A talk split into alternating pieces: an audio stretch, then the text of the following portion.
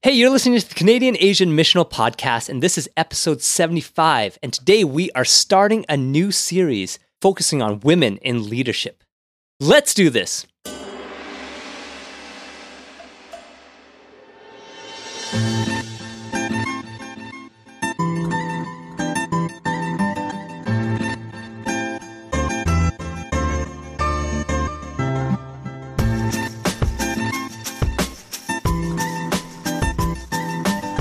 Hey, everybody, thank you guys so much for joining us on this conversation. A conversation that is much needed and one that we've been hoping to do for a while.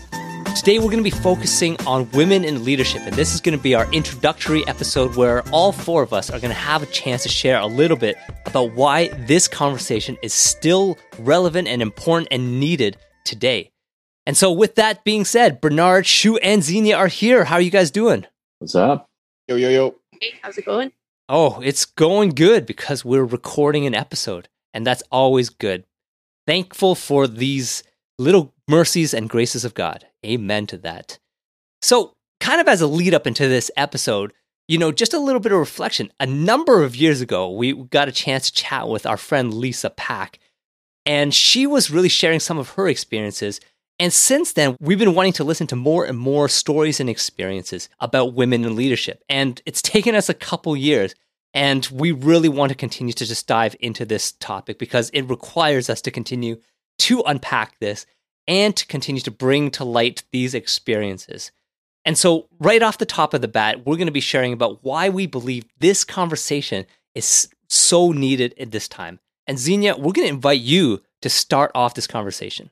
First of all, I think I'm just really grateful we're having this conversation because, you know, every once in a while, every century or so, the church has this conversation. And I'm hoping this one sticks. I'm hoping that we actually have this conversation and, you know, the church doesn't just shut its doors again to women in leadership. That's part of the reason why I'm really glad we're having this conversation.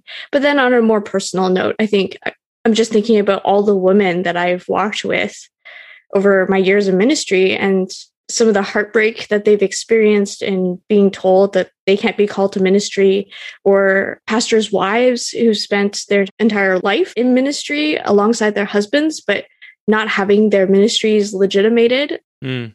And I think, no, I, you know, it's time for women to actually have their voices heard again. It's been far too long since it's happened last.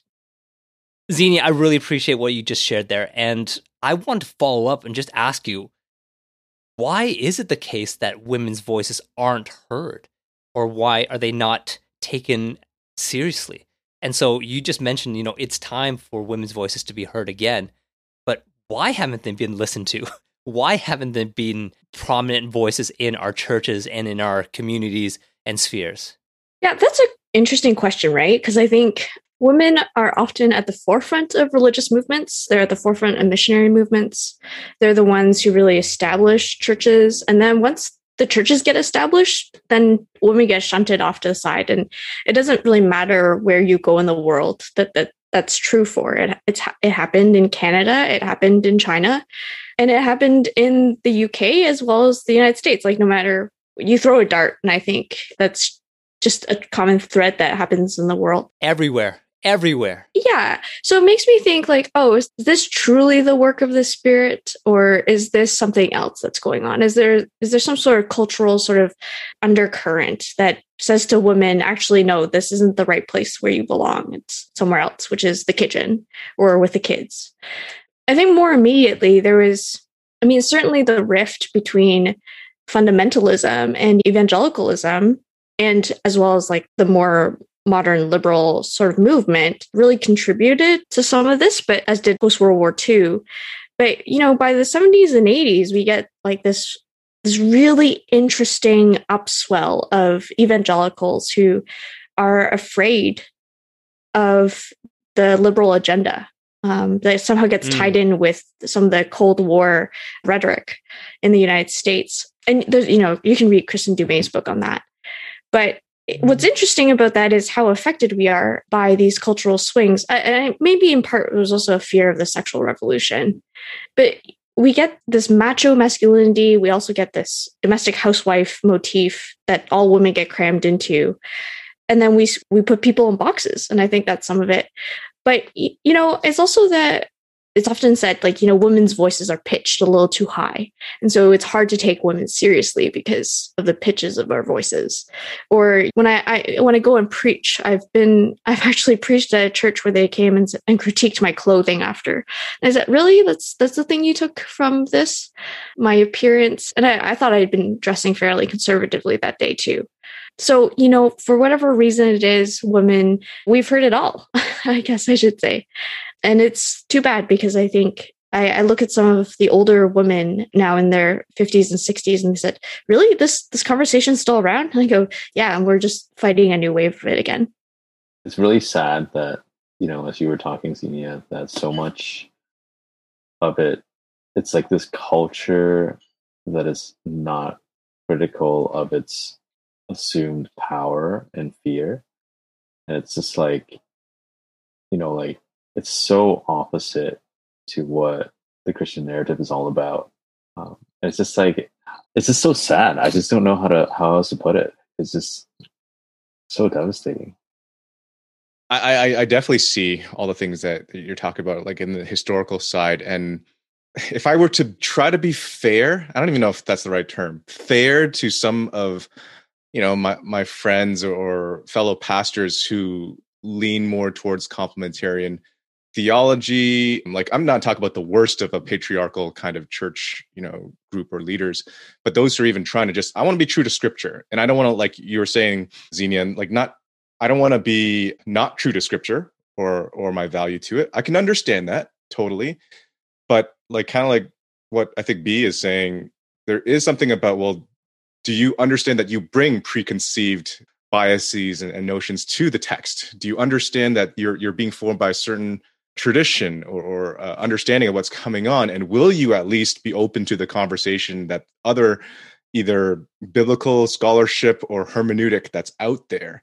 And i think at times we are more influenced just by the pop whatever's the pop culture level uh, christianity line of thinking. So if i like a certain author and that author espouses something then i will usually just follow whatever they say and that's it. I don't want I don't want to think any more critically, and that's it.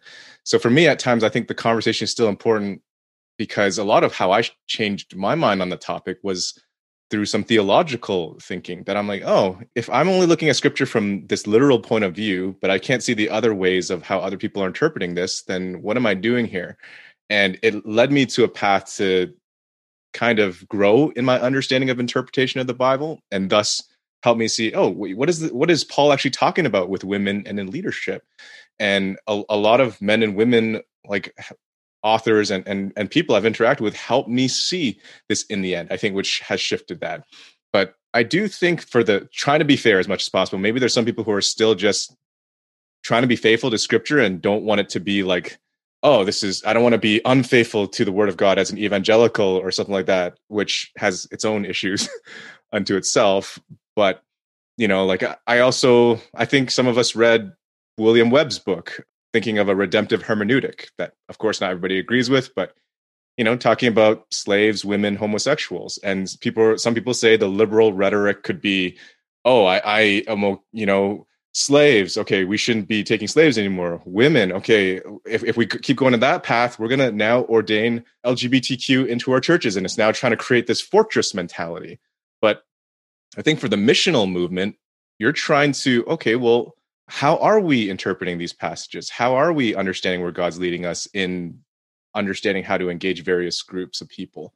And what does God ultimately want us to go to in being part of his building his kingdom? Because I think we don't give enough credit to how much American culture impacts us. A lot of the theologies we've inherited, like I, I retrace some of the American history in part because in particular, diaspora churches are outsized, like has a, have had an outsized influence from the American church just because of the way that American literature has formed a lot of the missions movement over the last century. And then before that, the Western world in general. And, and you're right. Like, I think, like, you know, I say to my church all the time, no, we, we live with difference. But the thing is, is that at my church, at our church, we have women in ministry. We invite you to stay with us and journey with us. But at the end of the day, if this isn't for you, then it, it's okay. There will be someplace else for you where we can serve God in different capacities. What I, I find really hard is that for a lot of men, this question about women in ministry is abstracted. It becomes a theological question, whereas men in ministry is not thought about the same way. Because really, it, if you think about men in ministry, it's also an ontological question as much as it is for women. Mm. I think it's hard, what's hard to hear when we have these conversations is are we actually respecting the imago Dei in one another? Do we actually believe that we can hear God correctly? Uh, are we discerning as a community to be able to say, well, okay, here's this thing that I think God is putting on my life, go to scripture together, and then we go to our community. And so, you know, I, I, I think that's what I have a problem with that we don't have robust enough systems of discernment and calling and vocation together as a community of God to pursue God's mission is the probably the bigger problem that surrounds whether or not women can be in ministry. I think like, you know, just from what you were saying, Xenia, and what she was talking about, like it isn't so much about, you know, this listening to God together and going on mission, but something that, you know, Shu alluded to, like our church, our systems, our frameworks, our safety nets, you know, like and these this like our mentality also is not like really an our like a bigger our mentality. It's like like are like people who think like us, people who you know look like us, like you know understand the same thing like us. And I think like that's the hard part. And you know, like in some of our other conversations in this topic, like I think a lot of it is it's it's really you know what does it mean to nurture the spaces where you know like we are confronted with things that we're uncomfortable with, but then begin to see the God's at work. And I think like those are the spaces that are so significant and important because then it isn't just about like a system that I'm upholding and not just theologizing a topic, but actually knowing that our God is not just in the theology books. Our God is in our neighborhoods, artists with people. He's he's inviting us to see something much bigger um, if we so choose to you know be in those spaces when you when you talk b it, it, reminds me of that you know the conversations about the bounded set centered set it's hard if you're only centered on one thing and until you're more open to have some of those you know conversations with others it, it, like i think what's been modeled to me in a lot of my life as a son of an uh, immigrant family we go to chinese chinese immigrant church it was very much like stay within the center and the world is you know be be fortress again away from the world. So you try to keep to that group mentality the hour. Like you're saying not the big the bigger you know see what god is doing out there. And i think until there is some willingness towards that you kind of just stay there. And actually i find people like actually Xenia i think you're sort of mentioning it. Some people go like leave the church that's open to go to a more closed setting actually sometimes i find. I think within this conversation that we're just having right now and as i'm listening to the three of you there hopefully can be this invitation into that ongoing hermeneutical work and how, in particular, these particular convictions continue to shape us as a people and as a church moving forward. And, and hopefully, there can be more and more of these type of spaces within our context because it has such an impact on us. And I think, you know, in the midst of differences, how then do we continue to discern and wrestle through scripture and continue to understand how God is working among us in these type of ways. When it comes to like theological reflections and of course looking at the history, so much comes out. And so how do we talk about these things? How can we learn to understand how we were shaped and understand what might God be doing to stir us up now and to move us forward, especially as it relates to the issue of gender. I think maybe more than ever, like this year 2021 and even 2020 and, and a bit before has given us pause to reflect on different things too. It's been a specific matter that has come up more and more. And perhaps the Holy Spirit really is kind of spurring us on and seeing how it's brought up in denominations, how it's brought up uh, among the literature world, like authorship, how we have been seeing people step down from churches and step away from denominations because of these differences and wondering what is God kind of doing in the midst of all this? Like, what is he saying and, and what is he opening up? And is this part of how he is shaping us as we are moving forward? Right? I think one of the things in terms of theological convictions and working through different theology, and this kind of goes back to one of our way, way earlier episodes, is it's still kind of labeled in terms of talking about this issue as like, oh, this is like, you know, uh, a feminist theology, or this is, uh, you know, theology that's only about a gender thing. When it becomes like compartmentalized and kind of you're too to influenced by the culture, not yeah, yeah, yeah, Bible. yeah, You're being that's, corrupted. You're being corrupted. right here, right? But yeah, which is very interesting because then exactly what Xenia said. No one talks about why are is it that men lead, right? You know, it's like we have we unpacked that, like gone back and looked at it and and or we just ne- next series it. is men in ministry. how, do, how, do, we? T- yeah, let's have that conversation. Oh man, yeah. is this prophetic? Oh, she was already going for it. Oh man, yes. You know, along these lines, I, I'm just hoping that we're hearing more and more experiences and voices, and feel that there have been so many stories that have been untold, so many things that have been unheard, have been latent, have been under the surface and for some it's been you know suppressed underneath the surface. But you know for others it's it's maybe just not even knowing how to listen to it and and to kind of process through it. And so i'm hoping that through this series especially we are creating that type of space to listen to kind of reflect and to continue to dialogue with with a number of our guests that we have lined up that are going to be coming along.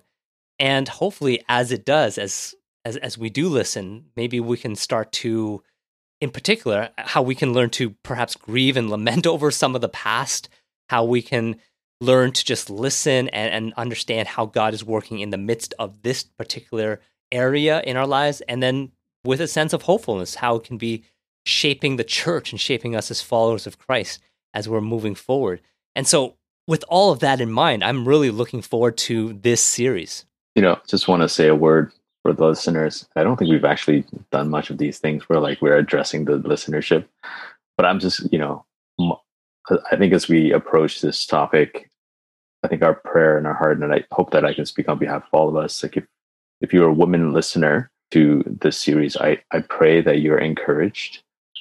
I pray that you're heard. I pray that you know that there are people who like stand with you, recognize you, that you are gifted and God has incredible things and that you're encouraged to listen to these other women leaders who are you know doing incredible things too and i think for all the men listeners you know whatever the theological spectrum that you may be in i pray that you're challenged and encouraged too to to recognize to see you know our role and our our place of supporting and encouraging. You know like we often use the language of mutual, mutual submission. And i and i pray that like even as we nurture this series like even in our hopefully our attitude and our posture has been like of a mutually submissive space where we are learning together. So we just you know humbly submit this series and pray that this will be a space of encouragement and challenge for the church. Yeah i'll echo that. I i really hope that this conversation or these these sets of conversations will start much needed dialogue. And i hope that it, it's accompanied with prayer that you really do submit your wrestling to the spirit of god and to take them into back into your communities and have good conversations that that call you to to the goodness of jesus that's a great final word for us and our hope is that always any one of our conversations are taken with prayer and as we seek what the Spirit is saying and doing in amongst us. So, with that, we're going to be looking forward to the upcoming episodes, and we hope that you will be excited about them as well. And we thank you guys so much for joining us on this conversation. And as always, we would love to hear what you think. How are some of the ways in which you were formed to understand women's roles in leadership. What experiences have you had? How has that played out in your context? And what has your journey been like? You could always reach us by Facebook, Instagram, Twitter, or by email at contact.campodcast at gmail.com. That's contact.campodcast at gmail.com. And let us know your reflections and your initial responses to today's conversations. If you haven't done so already, please remember to rate, review, and subscribe to our podcast on whatever platform you listen to it on. And also, please share it with others, as that helps us to get this conversation out there. You've been listening to the Canadian Asian Missional Podcast, and on behalf of Xenia, Bernard, Shu, and myself, we hope you'll join us on this journey. See you next time.